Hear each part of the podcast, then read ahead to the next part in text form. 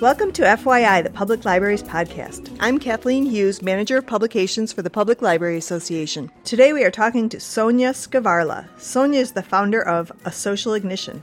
Founded in 2012, a social ignition was conceived while Sonia was working with several groups to help enhance their abilities to fulfill their missions in the field of post prison reentry. After engaging the ecosystem and learning what was working and what wasn't, what was being done and what was missing, she developed a curriculum of entrepreneurship and professional development and offered it to the Oregon Department of Corrections. It took a year to earn permission to conduct the class at Columbia River Correctional Institution in Portland, but the relationship continues to flourish as both parties are interested in seeing a successful transition for men returning to the community.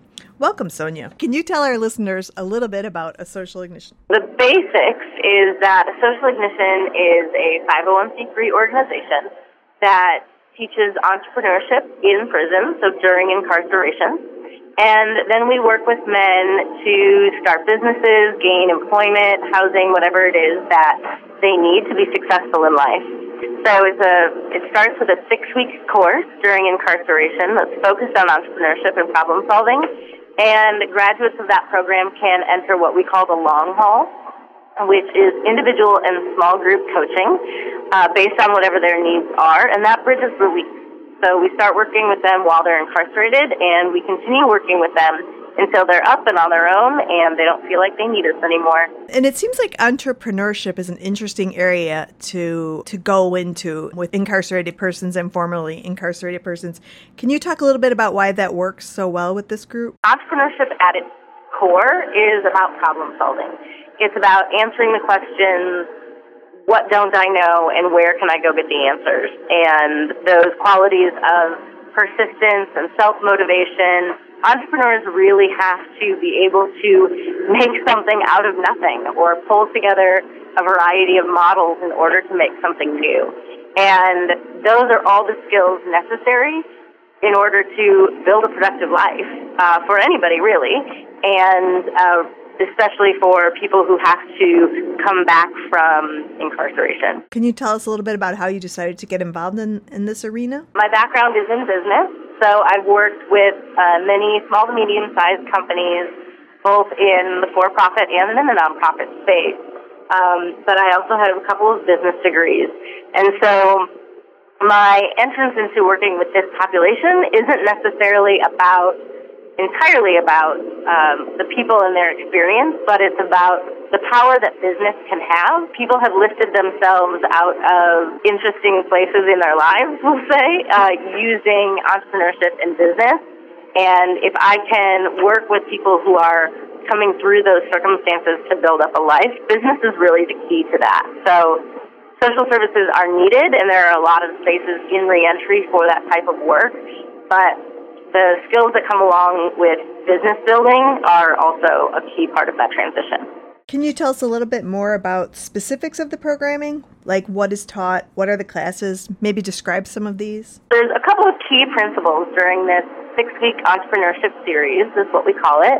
And we start on the first day talking about, we do introduction and all of that, but we talk about the power of choice. Uh, a lot of people think that a lot of choices are taken away from people who are incarcerated, which is definitely true. There are a lot of decisions they are not allowed to make, but they still make hundreds of decisions, if not thousands, every day, just like all the rest of us do.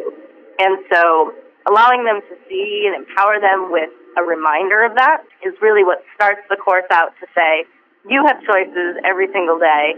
One of the things that I often say to them, I say, if you wanted to spend the rest of your life incarcerated, I bet you know the exact choices to make to make that happen. And so, and of course they all nod. um, and so then I say, so now we're going to flip that. And all those same choices that you can make all the time to stay here, we're going to flip those and make those choices to go and do something else. Um, so we start with the power of choice, and then we ground really in visioning. We measure choices by the outcome that we're looking for. Not necessarily if somebody else thinks it's right or wrong, but what is the outcome that we're looking for for ourselves? That you can't start a business unless you know what you want your life to look like.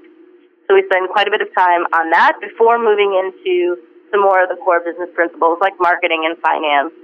So they build a business model in teams in the class and they present that model at the end of the course to a room full of business professionals that I bring in into prison from the outside.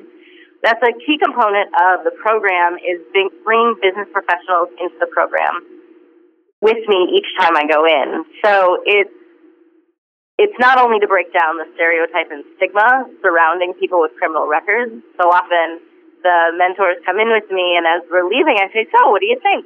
And they said, "Wow, you know, it normalized really quickly. It was sort of like sitting around with any other entrepreneurs and startup groups." The second part of it is just to introduce that concept of social mobility and social networks.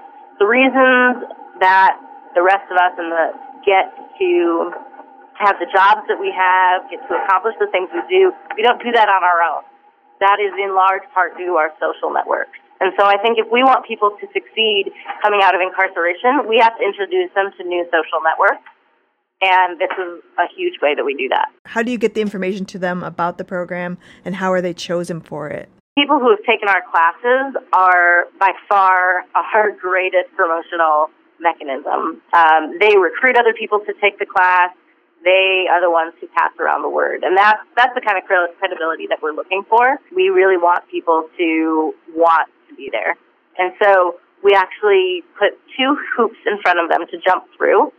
The first is that they have to fill out a very brief application. So it's only three questions. And they also pay $25 for the 12 session series. Their wages in prison range from $26 per month to $77 per month, depending on the job at the facility. Some folks have to ask family for that $25 or they have to save it up over a couple of months. But this is a business course, and so if we didn't exchange dollars for value, I think we, we, we would be sending a mixed message. And so, do they have to plan to start the course when they're nearing their exit, or? If you are ready today, we want you to take the class today. Uh, far be it from me to recommend that you sit on your hands uh, and wait till you get further along. Entrepreneurial spirit is about starting now. And so if you are three years from release and you want to start right now, then let's get you started. We also don't discriminate based on the type of offense there are a lot of programs that do. Um, that if you have committed a certain type of offense, they don't allow you in their programming. And that's for a lot of reasons, but a social ignition doesn't put those restraints on it. If you are ready to do something productive and wonderful in the world, then we want to help you do that. Would you like to share some success stories from the program? Uh, this particular gentleman, his name is Travis, and we introduced him to a mentor at his presentation day, and that company ended up hiring him. He spent a year and a half at that company and did very, very well, raised his credit score, bought a car, rented a home, all of this. And recently he switched jobs and he's now working for another graduate of our program who has built a uh, tile and stone company and employs six people, and Travis is one of those six people. So when someone enters the long haul program, which is that small group and individual coaching, we work on whatever their goals are. So Vic wanted to start this tile and stone company based on skills that he had had working for other people for a long time, and we helped him do that, and now we're helping him to grow that. And Travis really wanted to get settled um, he's a young man in his 20s, and he just wanted to have a fresh start and really get settled in something that he could get excited about. And he also has designs on starting a food cart uh, here shortly, but really wants to get his feet under himself first. So those are just two examples. We also have another gentleman who just uh, got his proposal accepted by the city, and he will be running the business that he started over a year ago business planning while he was incarcerated on city property. Um, that was a competitive process, and he won that. These are just the big successes. We have successes all the time of folks who come and talk about their mindset change or you know, one said he got up to do his presentation and he said, Sonia, I haven't felt a high like that since my first home run in Little League. He said, it felt amazing. I never knew I could do anything like this. I thought I was just an athlete. Those successes, it's those wins all along the way that we go for, and they're equal success to running your business on city property. Do you provide ongoing support over the years as they progress in their businesses? After that six week series, we don't have a standard program. It's all very individualized to whatever their goals are. I believe, and the social ignition therefore believes that the way that we keep people out of incarceration is not just helping them to make money, getting them into stable survival jobs. While that may be the first step, that's where a lot of other organizations stop working. They say, oh, great, you have a job. Nice work. Now we need to move on to the next person. Where social ignition, that's really where we rev up. And we say, great, you have this job. Now, what do you really want to be doing? What kind of job do you really want to have? What kind of business do you really want to start? You know, what are your hobbies? How do you make life meaningful and enjoyable so that the old life that was engaging to you in some way isn't as engaging anymore? We need to engage people. We can't simply help them survive. It doesn't work. In other interviews, you've mentioned that you don't like referring to the opportunities offered by a social ignition as second chances. Can you talk about the reason for that? Second chances is over oversimplification. It comes with a lot of implications. The fact that we are granting someone a second chance. Um, it's misinformed in saying that this is only the second chance that they've had or will need. I prefer instead that to say that life is cumulative. That in order to succeed in life, we actually need to stand on the experiences we've had before and not dismiss them as mistakes. While they may have been missteps, they, they are not mistakes. We need to stand on them and use them to propel us forward. So it's more that life is, is built up of all of these pieces that will eventually make up the whole mosaic and not dismiss them as, as needing a second chance from someone else. And on their roads to being successful entrepreneurs, they surely encounter stumbling blocks or um, small failures. How do you coach them through those situations? Them, probably more than almost anybody else, are familiar with the word failure. And uh, at a social ignition, we take language very seriously, and I'm very glad to hear that, sort of feel that over time, the word failure has begin has begun to lose its meaning a little bit. In the entrepreneurial space, there's a lot of talk about, oh, fail fast, or they have entire conferences now about failure. Okay, so that happens. Now we move on. How do we recover from that? How do we how do we learn from it so that it can go so that we can continue to move forward? So one of the pieces also is we don't kick you out of the long haul program. You have to quit up. So many programs if you have something happen, if you have a relapse so to speak, then you're out. That, that doesn't help build this longevity that we need. So many folks who are experienced with the criminal justice field are used to these sprints, and their life is really split up into these small pieces. But we really want to make the arc way larger and say life is about this whole time, this whole time period. So let's not think about the next six months I mean, we have to do that. That's those are those are the little things. But where does that six months fit into the whole next 16 to 60 years?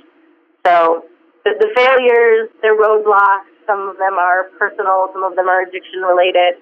Some of them are somebody saying, "No, you're a convicted felon. I don't want to work with you." All that is is an adjustment. And in again, in, in the entrepreneurship speak, we call it pivoting.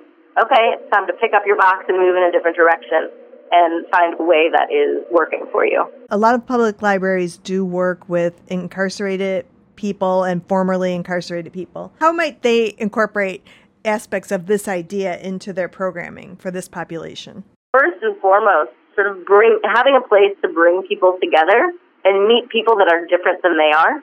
So those people utilize the public library.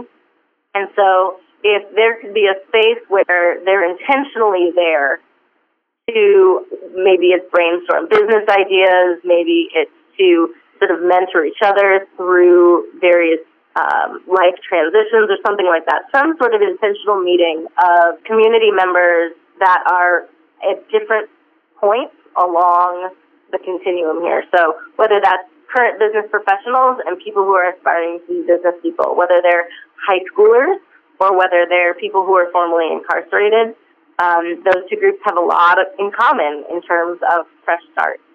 And so bringing those people together and utilizing that um, already incredible asset of the meeting place of a library would be fantastic. The other part that I thought about was having books in the facilities that are really relevant. There are very few books on sort of the more tactical pieces of business, especially. Um, you know, how do I become a better employee? Not necessarily just from a transitional, but the same books that would be in a college library on getting jobs and that sort of thing. Okay, and do you want to give the website address? www.asocialignition.org. And we are actually also on all the social medias um, Twitter, Facebook, Snapchat, Instagram, all of those. So if you follow any social media, we're there. And we're consistently pumping out updates on our graduates and we get involved. Has it so far been mostly men, or are you also offering the program for women? incarcerated women? So the program is actually designed for men. Uh, I work with a mentor here in Portland who specializes in treatment and counseling specifically for men and boys. And so the program was designed around their learning style.